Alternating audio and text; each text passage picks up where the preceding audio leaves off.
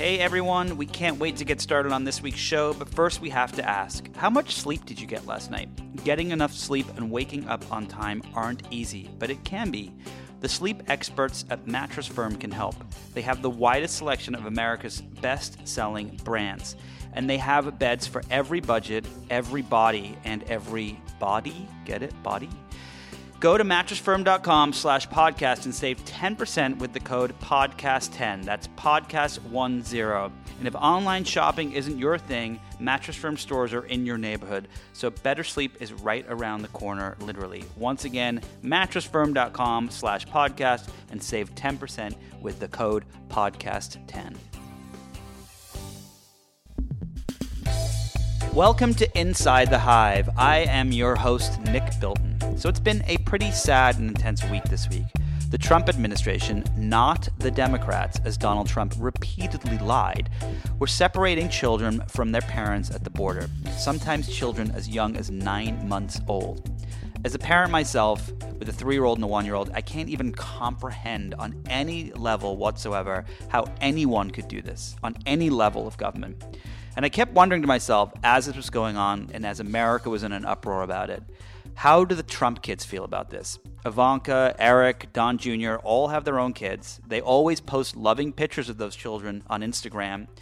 They kiss them at night, tell them I love you. They read them books, tuck them into bed, and so on. It's been gut wrenching to see these pictures of these children hysterical, lost, confused, and then shipped off into the arteries of America's DHS system God knows where they're going, if they'll ever see their parents again. Surely, I thought, as I'm sure everyone listening thought, do the Trump kids feel as distraught as we do? So I decided to welcome Emily Jane Fox back to the show. She has a new book out this week called Born Trump Inside America's First Family. Emily's going to discuss lots of salacious gossip she discovered while she was reporting this book. And beyond talking about her thoughts on how the kids feel about the immigration policy and what happened this week, we're going to get into some other history about the Trump family. Here's a few little things that caught my eye when I was reading. None of the family expected their dad would ever win the election, not a single solitary one of, of them. That's, I think, probably one thing that we can all agree on with the Trump children. Their dad, Donald J. Trump, used to bring his mistress and his wife on vacations and hide his infidelities from his kids. This all, of course, came to a head when Marla Maples and Ivana bumped into each other on a ski lift and a, a, ski trip that they took, and all hell broke loose.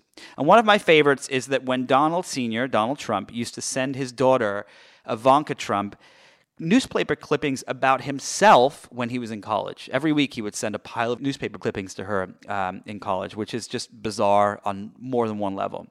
Oh, and don't forget that the entire Kushner family is now part of the Trump cult. They all wear Ivanka Trump branded shoes. So we're going to get into talking to Emily in a second. Stay tuned afterwards. I'm going to sit down with Jon Kelly, who is going to be welcome back to the show to talk about a story I'm publishing this week about what Russia is planning for the 2018 and 2020 elections. Be warned though, it's some scary, scary shit. Emily, thank you so much for taking the time from your crazy schedule. I think you're running around from one TV show to another uh, tweeting and writing and doing all those things. Um, uh, let's jump right into it. So your book came out this week. Congratulations, Born Trump. Thank it's you. a salacious, yeah. amazing read. Um, I, we're going to get to the book in a second, but I have the first question I have is the question that everyone has: is Does Ivanka Trump care about children being ripped from their parents' arms, even children as young as nine months old? Or does she see this as just a kind of a, a way to get her name out there uh, as someone who's pretending that they care? I think that any human being cares about this. This is the problem with what has been going on is that this is so universally horrible. So yes, I think Ivanka Trump does care that this is happening. And yet she didn't care enough to go against her father. And this gets into, you know, what the what the book is really about and it's that toxic, complicated, twisted relationship that all of the children have with their father. And it keeps people, you know, people who are senior staffers in the White House, people who are executives at, at, at major companies from being able to talk about things that are so obviously wrong because they refuse to go against their father.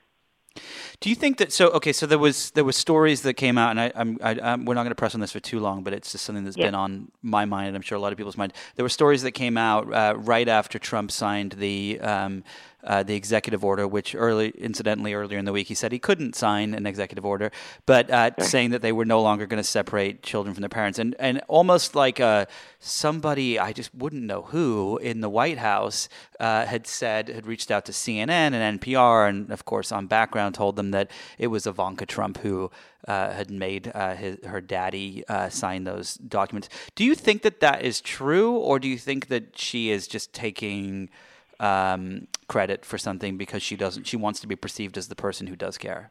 It's an amazing thing with Ivanka, and we've seen this time and time again. I've I have personally been on on the other end of it, uh, where anytime a controversial thing happens in the White House, uh, and it it tends to go in a more moderate way, there's always a story out there that says, you know, Ivanka was quietly behind the scenes doing X, Y, or Z.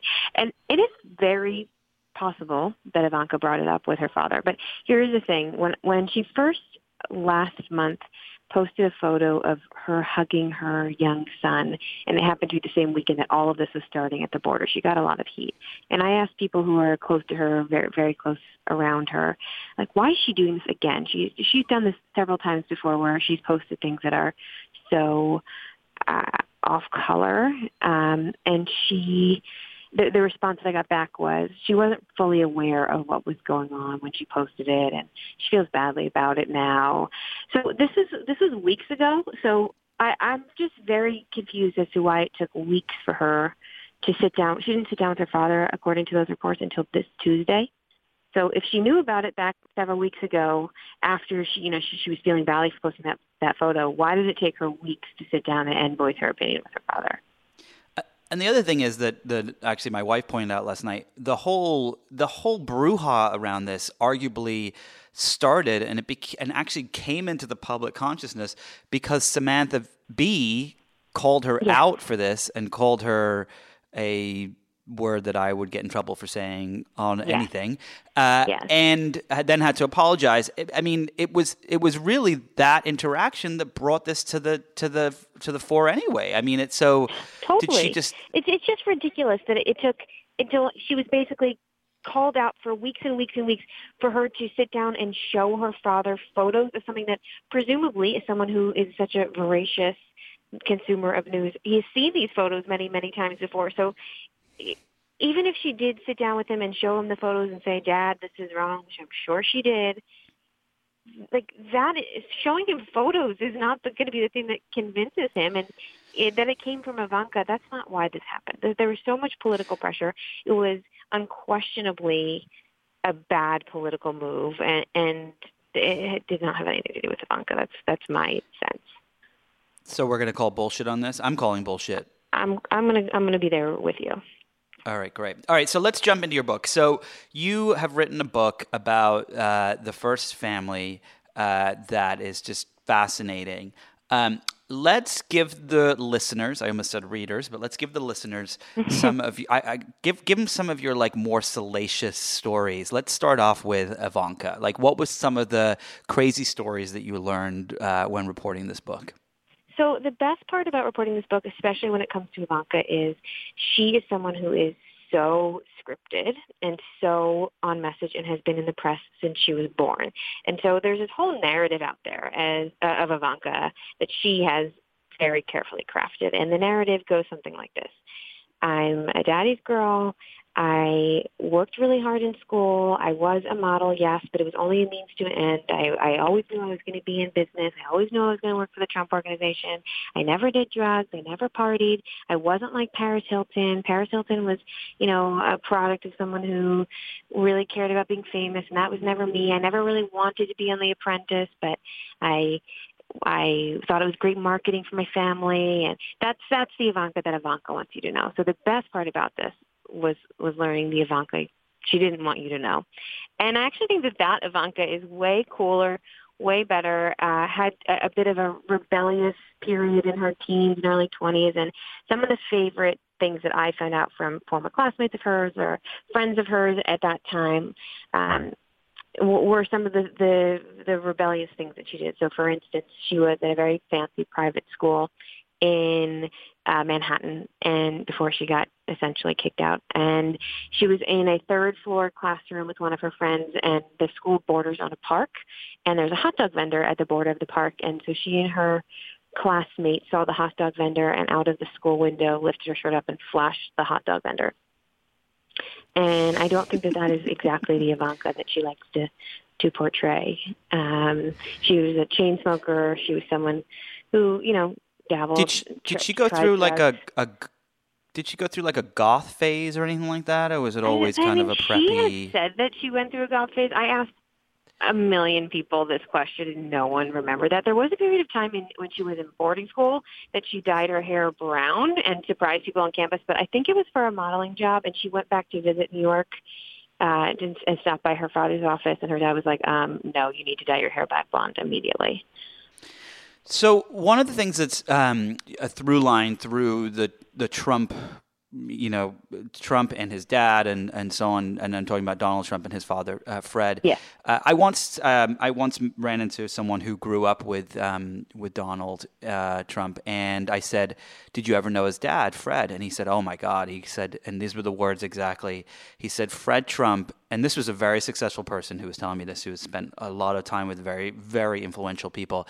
And he said, mm-hmm Fred Trump was the meanest motherfucker I've ever met in my life. And he said he hmm. treated his son in a way that you just couldn't even comprehend. Um, yeah. And it, the stories I've heard and, and, and um, that, that Donald Trump is like that with his sons too. Was he ever like that with Ivanka? Mm, it, besides sometimes, I mean, besides often commenting on her physical appearances and ways that she could look better, no.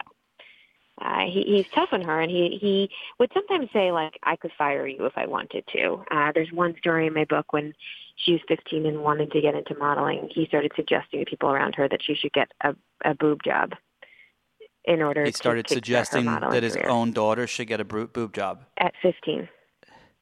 She was 15 years old. He also sorry, was sorry, very upset around, around the same time. I know I, I it's horrifying, so I'm glad you're laughing and not crying. Uh, if there was one point also, this is like when Paris Hilton was at the height of her fame. She was she had a simple life. She was on every bankhead at every nightclub in, in all of the world. And he was almost jealous of Paris Hilton because he wanted his daughter to have that level of fame or infamy or whatever it was. And so there was a lot of pressure on Ivanka to be a certain kind of person and, and to be famous on his behalf because he thought that that fame would reflect back on him. But the way he treats his sons is markedly different. There's there's one story in the book. It's actually from the campaign, so this is not just from when they were children. Um, that that he got invited by a governor. This is this is senior Don Senior. Um, he got invited to go on some hunting trip by a governor, and Don Jr. was in the room, and Don was like, "I'm not going hunting. There's no way that I'm doing that." But Don Jr., you can go. You can finally be useful for me. Nice, classy. It's just, it's it's it's it's unbelievable. But I will say it's it's not exclusive to his children, um, and it's not exclusive to Donald. Uh, Ivana, their their mother, um, like spanked them all the time as children. That was her form of punishment. It wasn't the sort of verbal abuse from their father, but it was um, spanking them to keep them in line. And and Donald speaks to everybody poorly. He spoke the way he spoke to Marla. There are some stories in my book about the way he would talk to her in front of other people that made me sick to my stomach. Um, one. What's an example? Business. Okay, I'll give you a perfect example. One business associate was down at Mar-a-Lago with the two of them. I don't think they were even married yet. Um, and Marla was, when they met, she was trying to get into acting, and after they met, she was still trying to get into acting, and she decided she wanted to lose weight. She thought that that would be a, an easier way in, and she lost a good amount of weight in her chest, and he took that as a personal affront. He was like personally offended that she that her chest size was smaller, and so he was at dinner with with two other people and Marla, and he leaned into the business associate and said, "Doesn't Marla look terrible? Doesn't she just look awful?" And Marla's right there listening to this whole thing, and the business associate was stunned and said, um, "Well, Donald, I think she looks beautiful, and I think you're very lucky to be with her." And Donald's like, "Come on, man, you can tell me. She she looks terrible, doesn't she? Just look terrible."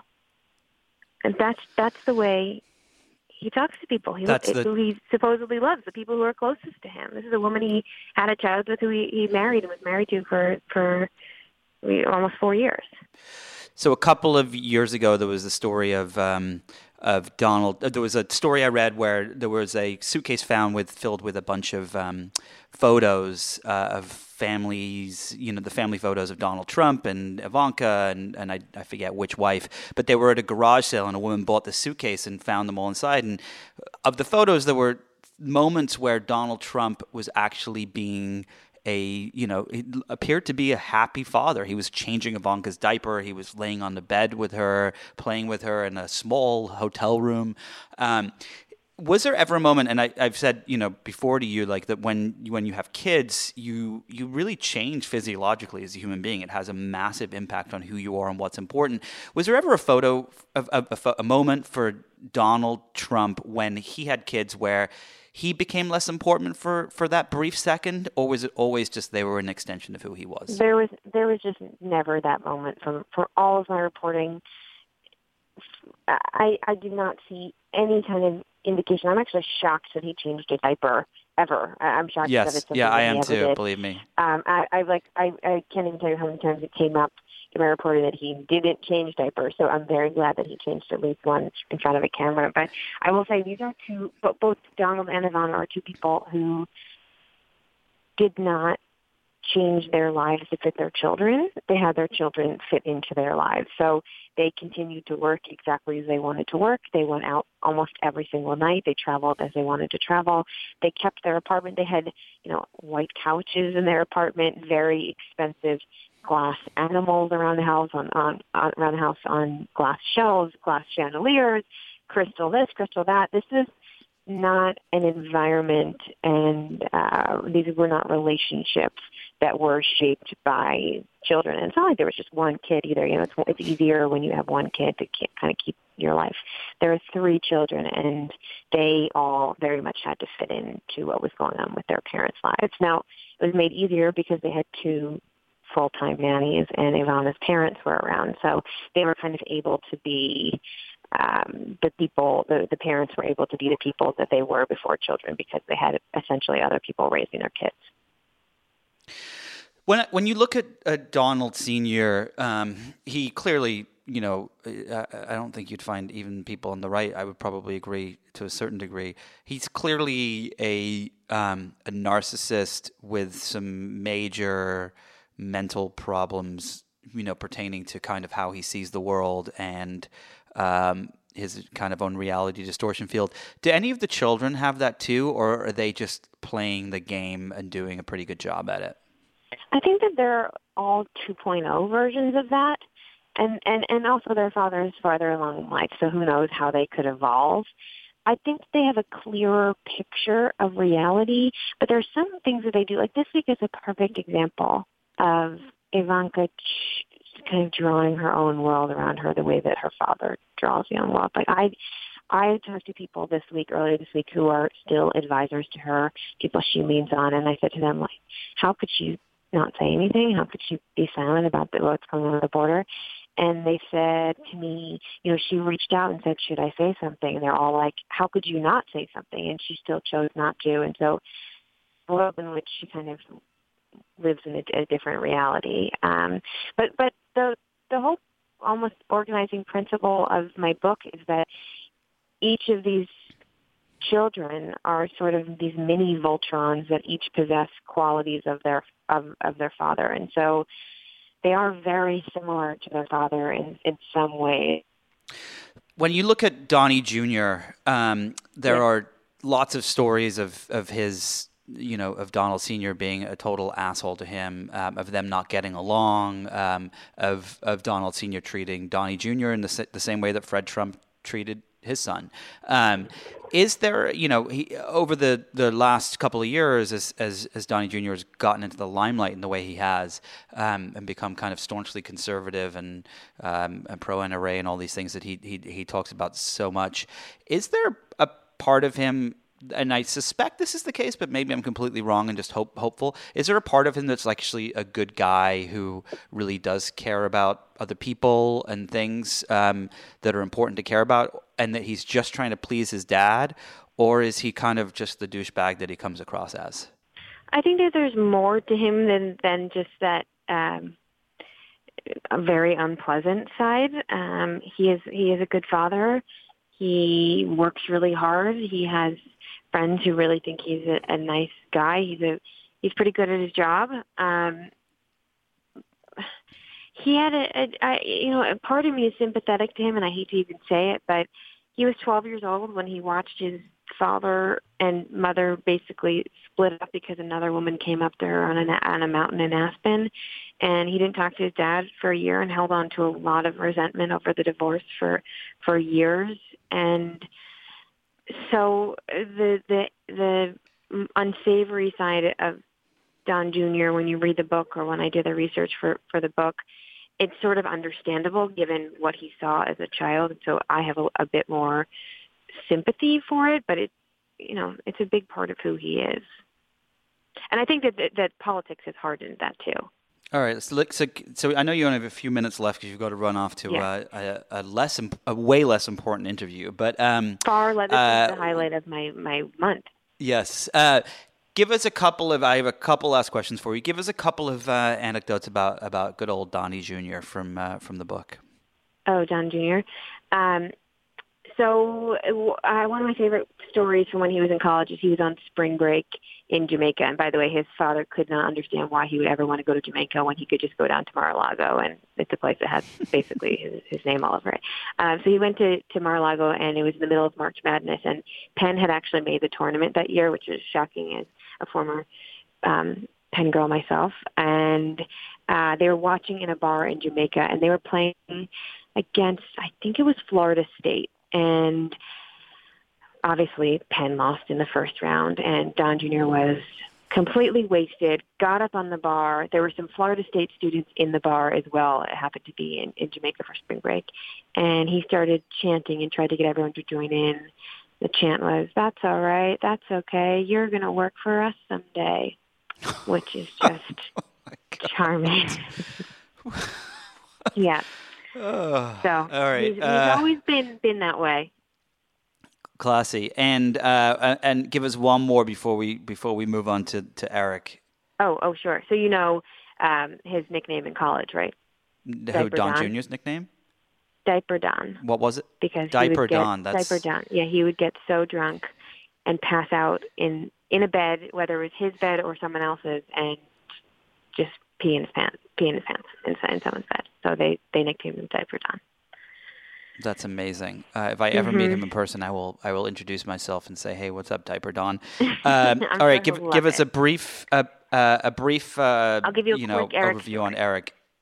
Okay, so yeah. when Eric was about six years old, he was in preschool and um, a former teacher recounted this moment to me. He everyone was being asked to clean up. They had these mats. They were it was like some sort of gym class dance class or something like that. And the teacher said okay everyone clean up their mats fold them and put them in a pile. All the other kids did it and eric was kind of just standing there baffled looking around like what do i do? And the teacher was like eric can you clean up like the rest of the children? And he looked at the teacher dead in the eye and said you're a bitch He's six. How old was he? Six. How old? Six. Six. That's amazing. Mm-hmm. Oh, I wonder where he got that language from. Um, that, the teacher was uh, like, I, "You can't even blame the child. You you have to blame the parent." Yeah. Oh no. Of course. You, yeah. You, that yeah. that that is definitely a which is, which would be any normal uh, parent's worst nightmare, but I doubt it was their their parents. I'm sure Donald Senior was quite proud of her son for, for saying yeah, something like that. Gave him a handshake. What, yeah when you look at um, uh, when you look at the the kids, uh, barring the fact that you know Donald Trump doesn't end up becoming a dictator in America, and we have to stick with him until he dies, and then he puts one of his children in place, which is a, a real possibility. Um, uh, barring that fact, uh, when you look at the kids, do you think that they will go on to be, you know, very successful politicians? I mean, Ivan, Ivanka said that she wants to run for um, for office one day, uh, uh, for president one day. Um, you know, do you think that they'll be able to pull that off? I really think it depends on what happens next in our political landscape. I think they are so inextricably tied to their father that if their father does, you know makes it out and uh, doesn't get indicted and, and everything's okay and he wins re-election and goes out with a high approval rating, then the world, their political world is their oyster or the business world is their oyster. Their, you know, their entire livelihood has always depended on the father and, and now more so than ever. So if he goes down in flames, then I think they're going down in flames too. All right. So, last question: um, If Yeah. you had to pick one of them uh, to be the next president, uh, and you had no choice, it had to be a Trump. Which one would it be? Eric, no question, no hesitation. Why Eric? The general consensus among everyone who I interviewed for the book was that Eric is very smart, despite the parodies that we see of him as being the, the dumb one, that he's very smart, very logical, uh, someone who thinks about every little detail and is very careful. And he's actually, you know, this is all relative within the lot, but he's like, like the most charitable of all of them. And so my my vote would be squarely with Eric here. Do you, do Who would well, you choose? Why doesn't someone like? But why doesn't someone? If I had to choose one of them, oh Yeah. God, I go, I'd, I'd go with Tiffany. She's I, she seems like uh, she could do the least amount of harm. Uh, if the White House would become like a little party house.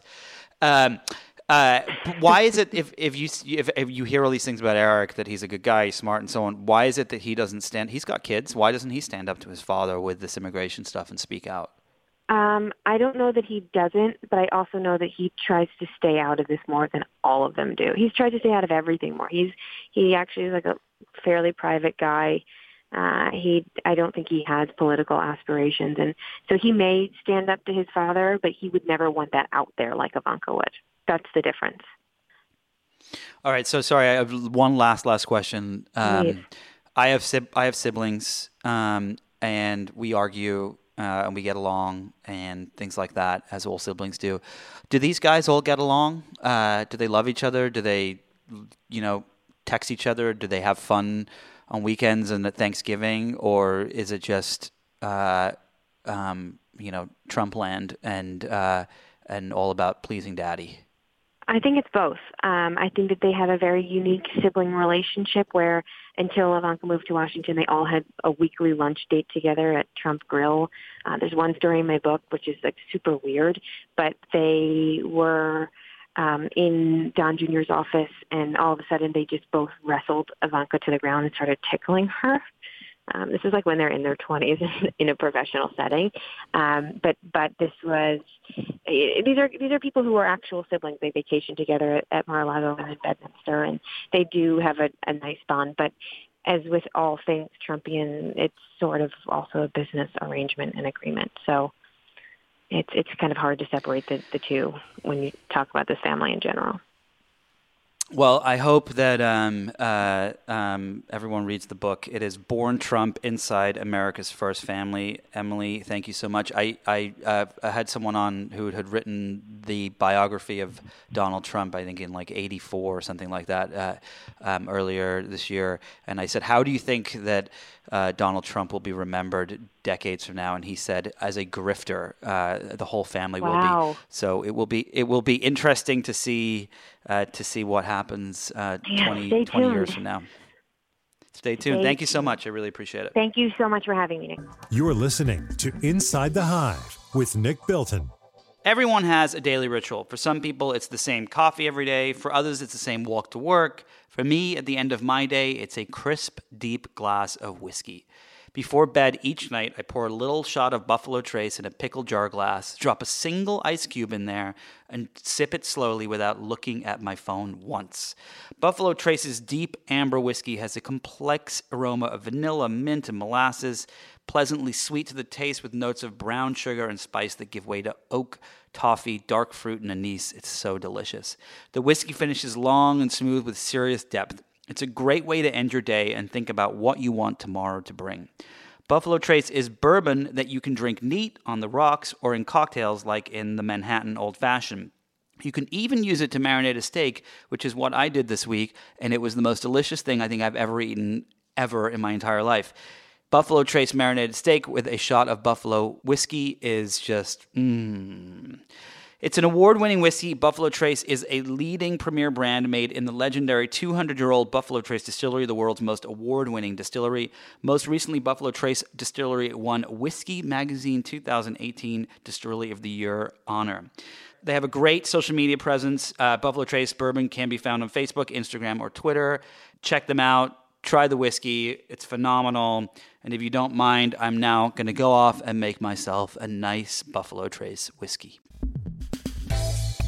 Welcome back to Inside the Hive. We are switching gears and guests. Welcome, Jon Kelly. We haven't seen you or heard from you in uh, in news terms, maybe like seven millennia. In actual real terms, a couple of weeks. Um, I, I'm going to start straight away with a question that I'm curious what you think. Do you think all of this immigration stuff, these pictures of these kids? Um, being torn from their parents. That that poor little girl in the in the red shirt at the border that everyone has seen five thousand times over and can't get out of their head because it's so sad. Do you think these things will come back and bite? Not only the Republicans, but Donald Trump in the ass in 2018 and 2020? Or is it actually going to boost his base? You know, one thing that I think I'm learning um, about the way politics works now uh, vis-a-vis technology. This is a very Nick Bilton point, so I'm happy to make it to Nick Bilton. Is that the imagery of this is disgusting? It, it's sickening. It's heartbreaking. The the the, the um, that Time magazine cover, I think, uh, you know, it's it's hard for magazine covers to break through these days. But my God, that seems like I'm, seeing that everywhere in my social feeds. Um, the one of the, of the young girl uh, confronting Trump that is going to play massively to an audience, and a certain audience will see it over and over again and be galvanized by it. It seems like in our political world we live in now, there's got to be a sophisticated enough algorithm that serves that imagery to the audience that needs to see it. You know, to the audience that either thinks it's fake news or to the audience that watches Laura Ingraham as I did the other night and hears her with a straight face uh, talk about how fencing in toddlers is just a more efficient way to use taxpayer dollars uh, to to deal with them at the border. Um, crazy, sickening, revolting, uh, horrifying uh, bullshit. So, it, in in um, in general terms, I, I think that the people for whom the, the sentient world for whom uh, that has that has a heart will find it disgraceful and harrowing and, and, and will motivate them to, to, to vote. I, I do think it will still resonate in months. Um, uh, but I think that it probably will be a blip on the radar of people who do deeply believe in MAGA and Trump, and who by that time will have moved on to to um, uh, to a new battle, and you know whether they have Nancy Pelosi in their crosshairs or or, or God knows what else. Well, it's interesting. I actually texted with a couple of people I know that are Republicans, and look, it was two people, so take it for what it's worth.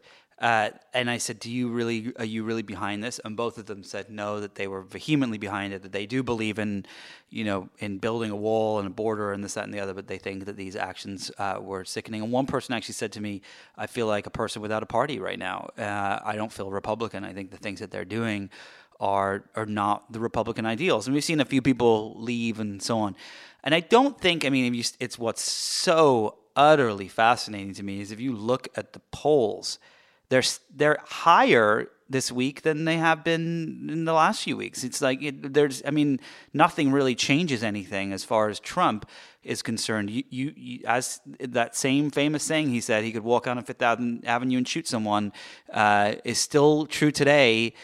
He could tear children from people from parents as young as nine months old, and and people would still vote for him. And I think that um, I, I what I wonder is, and I think you're right, but I what I wonder is is there were 91 million what 91 million eligible voters that did not vote in the election. that were either stuck at work or too pathetic or didn't think it was important or hated Hillary and Trump but I wonder if those people, if even a tiny, tiny percentage of those people will change their mind in the coming elections. Well, a uh, lot of them are, are the probably women. I, I, think that that, that, that you're, you're keying into a um, into a core uh, a demo, which is the, the sort of suburban, uh, you know, soccer mom category that people thought would, would, would go for Hillary and, and did not, uh, and went surprisingly for Trump.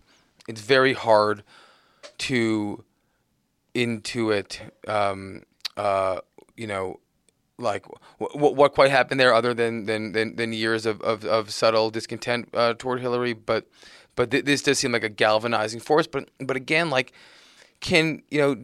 Do those people consume their news in places where they're going to see this?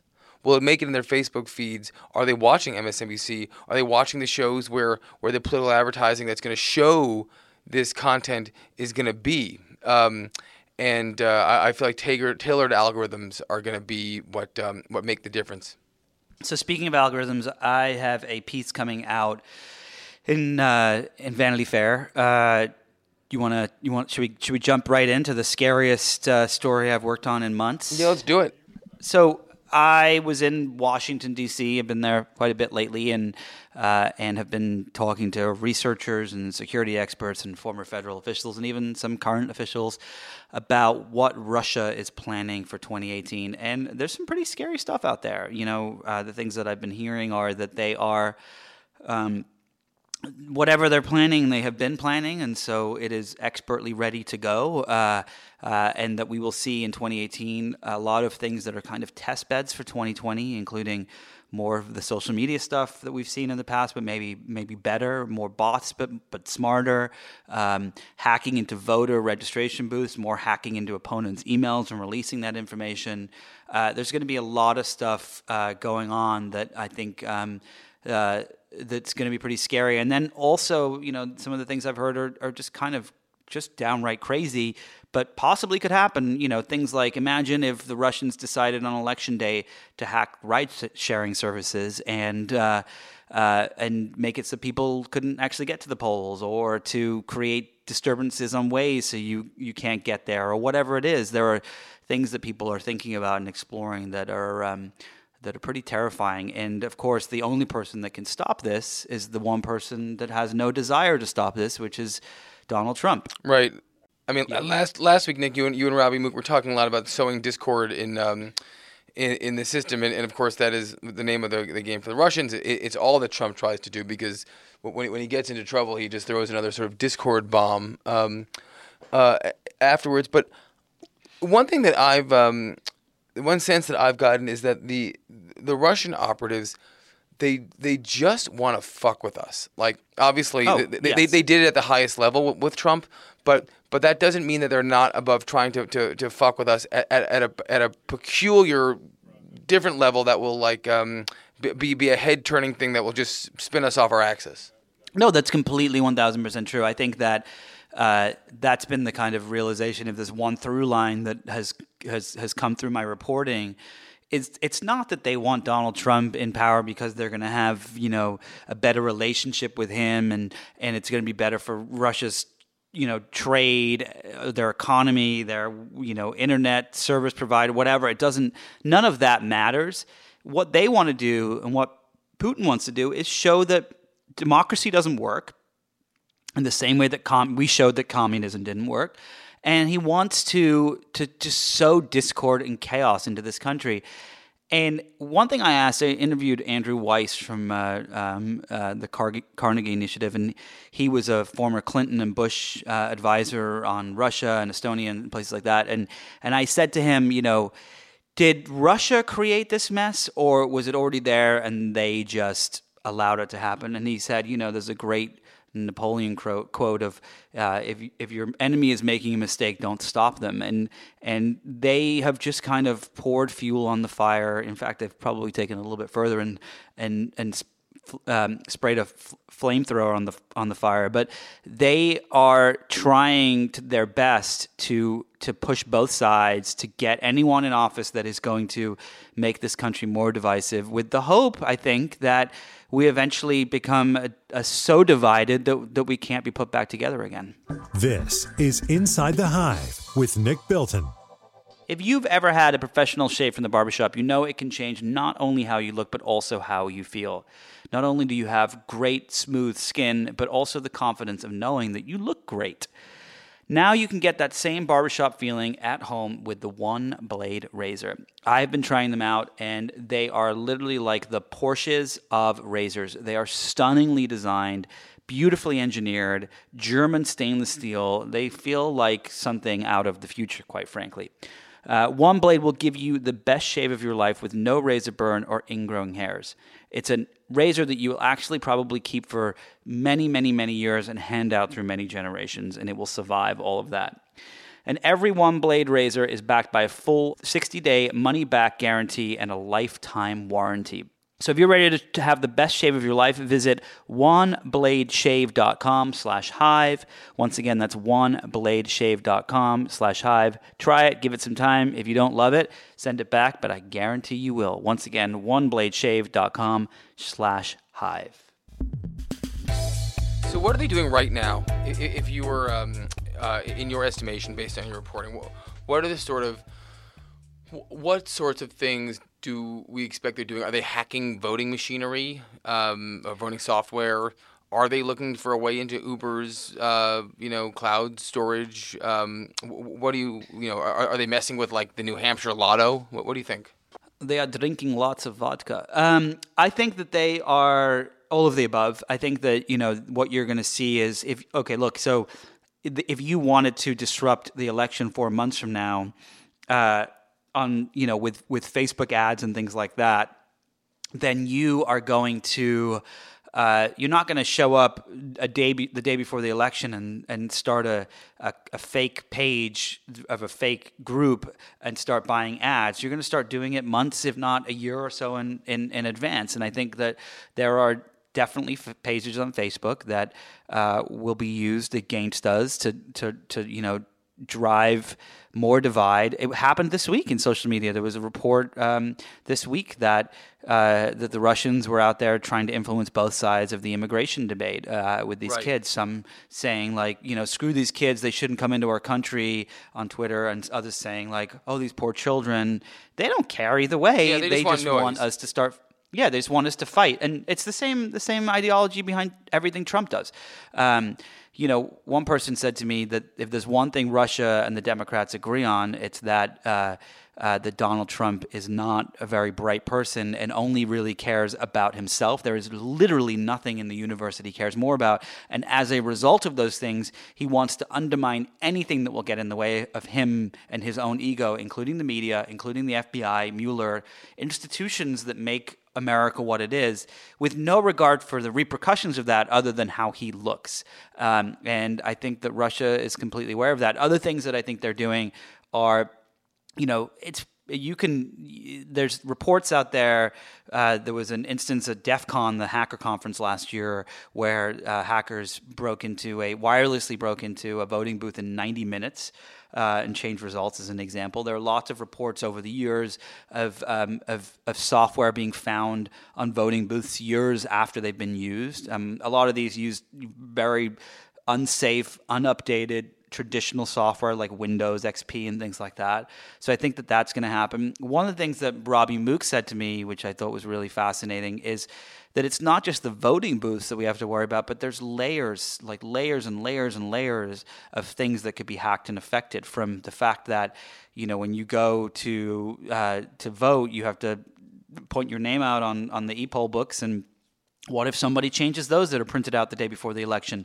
Uh, another example is everything is reliant upon the reporting uh, that comes from these voting booths um, uh, that then go to these reporting structures that then go to AP and 538 and CNN and and then you have you know Jake Tapper and people like that that are saying you know this person won this county and this person won this state and and so on. And now what it would happen if the Russians hacked into that system and were caught and discovered. They'd be quite happy with that. Uh, and then it turns out, oh, well, Trump didn't win this, or the Republicans didn't win that. Uh, and um, it turns out it was the Democrats, or vice versa.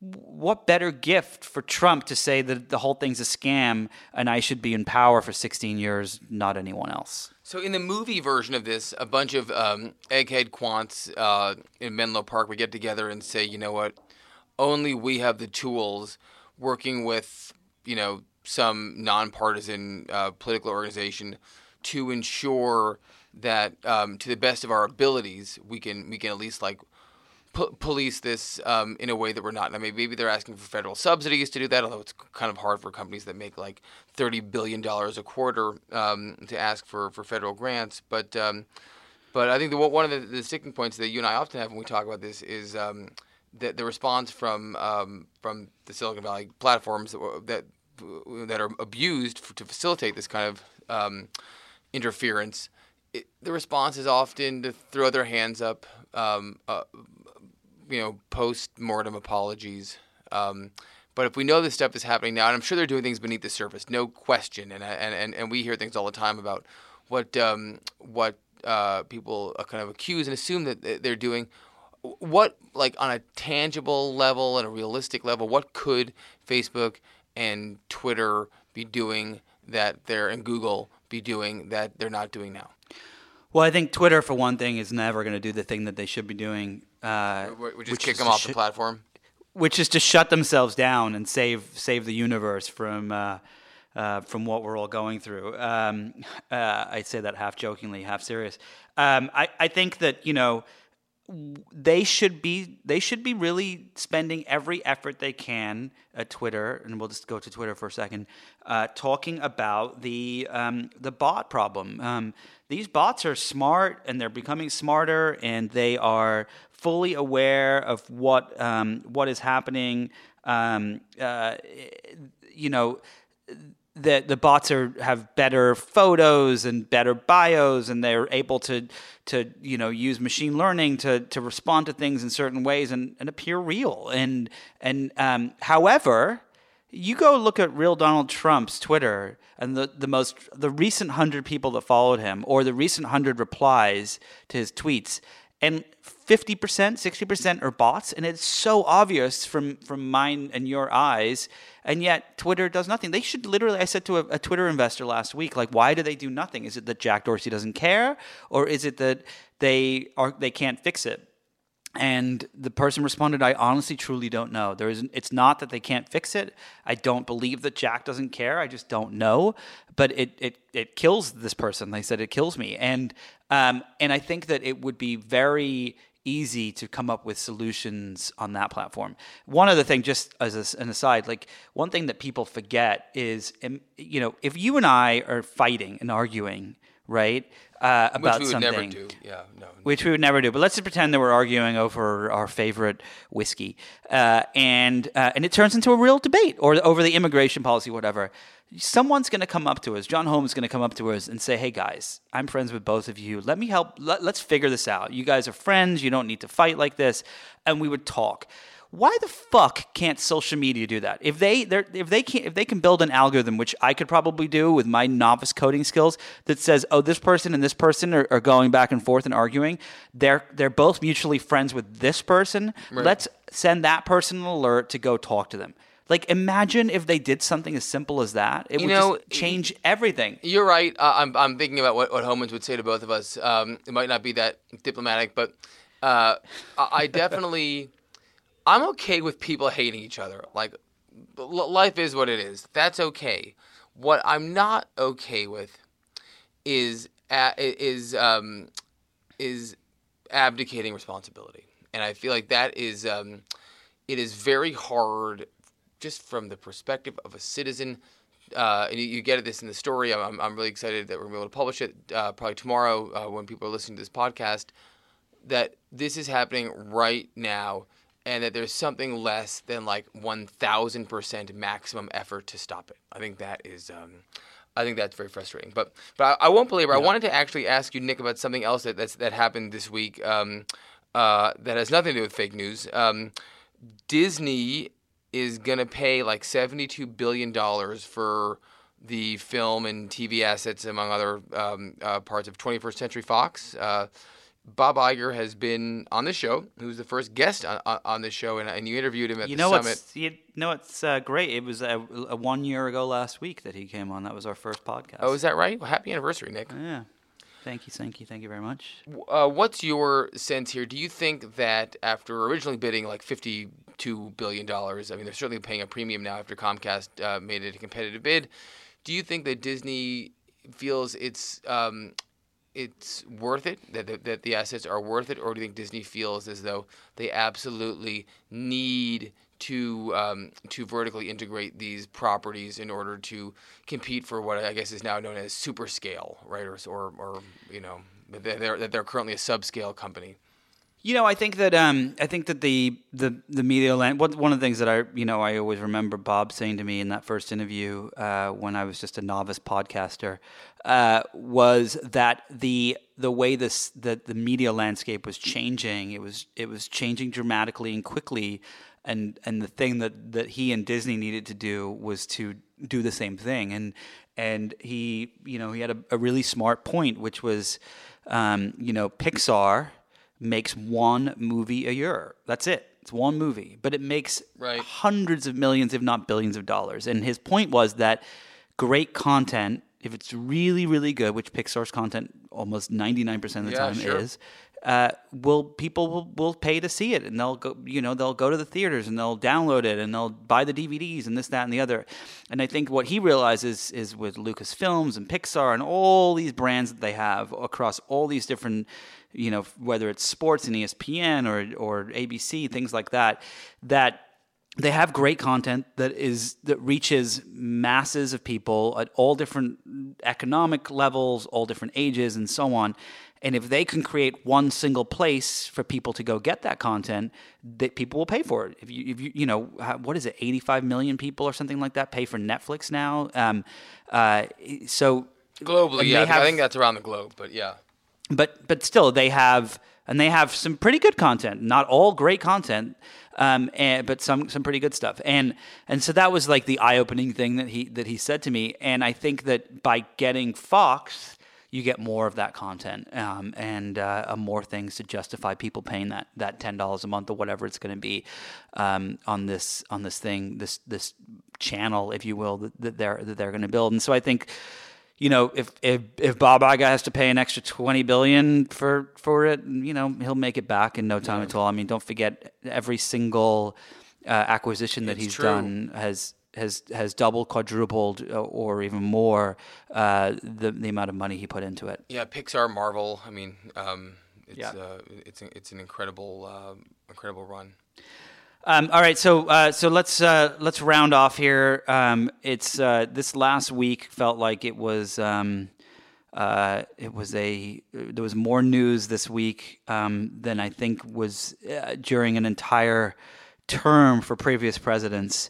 Uh, do you think we'll get a little break next week, or you think it's just going to be back to the whole shit show? I think we'll get a just- break in July, in um, around July Fourth. I think the president will, you know, he's going to start going to Bedminster more.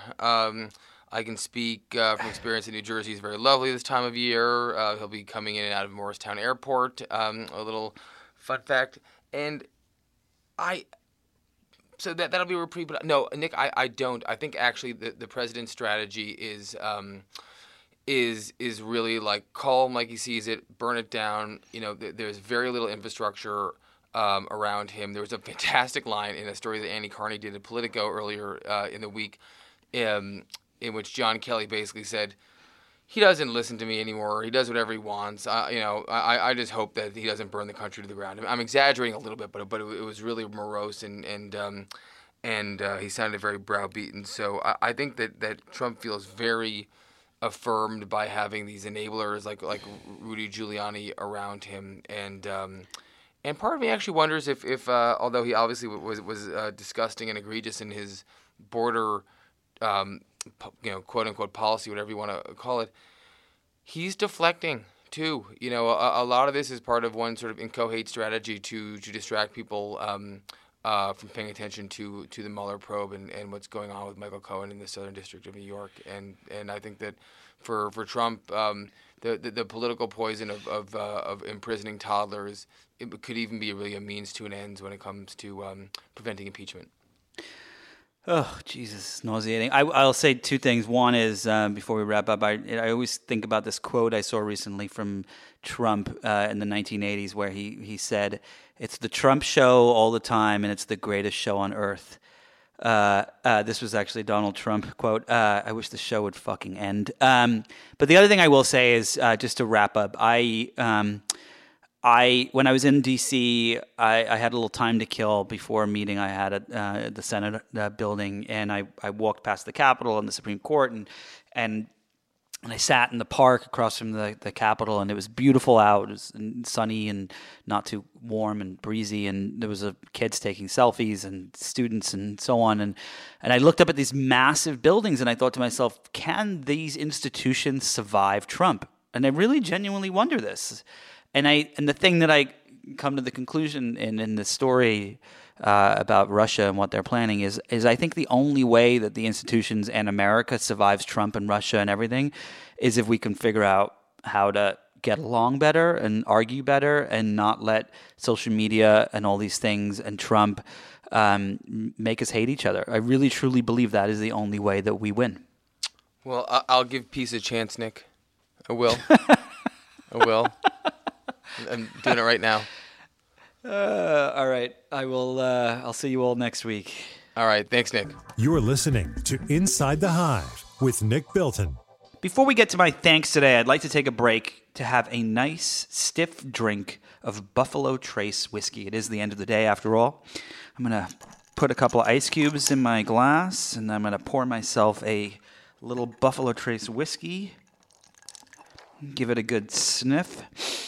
Ah, and then a drink. Mm. It's so delicious, so refreshing. You know, Buffalo Trace whiskey has that complex aroma of vanilla, mint, and molasses. It's so sweet. The taste and the notes of brown sugar and spice that give way to oak and toffee and dark fruit and anise. This is a whiskey that finishes long and smooth and has serious depth, and it is actually the perfect thing for the end of the day or the end of a podcast. Anyway, I'd like to thank my guests. Emily Jane Fox, and of course, Jon Kelly. You know, the one thing I do love about Buffalo Trace whiskey is that I love it on the rocks, but other people like it neat. Some people like it in mixed drinks like a Manhattan or an old fashioned. Some people just like to sit and smell it for a while and then down it in one big gulp. That's not me.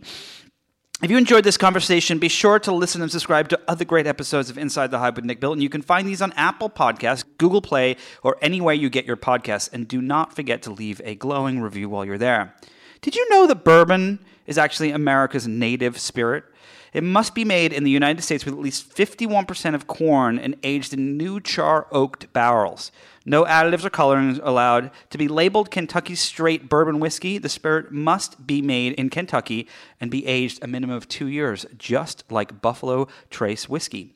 Anyway, thanks to folks at Cadence 13 for their production work and my editors of Vanity Fair. And thanks, of course, to my sponsors, Mattress Firm, One Blade, and of course, Buffalo Trace Whiskey. Follow them all on Facebook, Instagram, and Twitter. And please support them all the same way you support this podcast.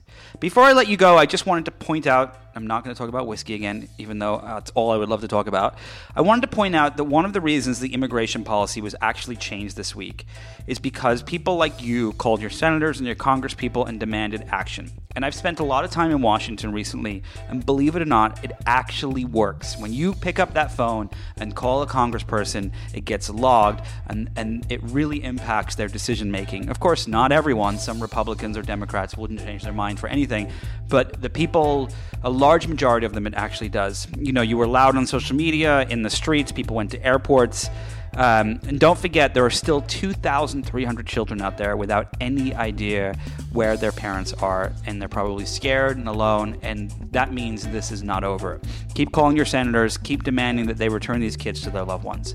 And on that note, I will see you all next week.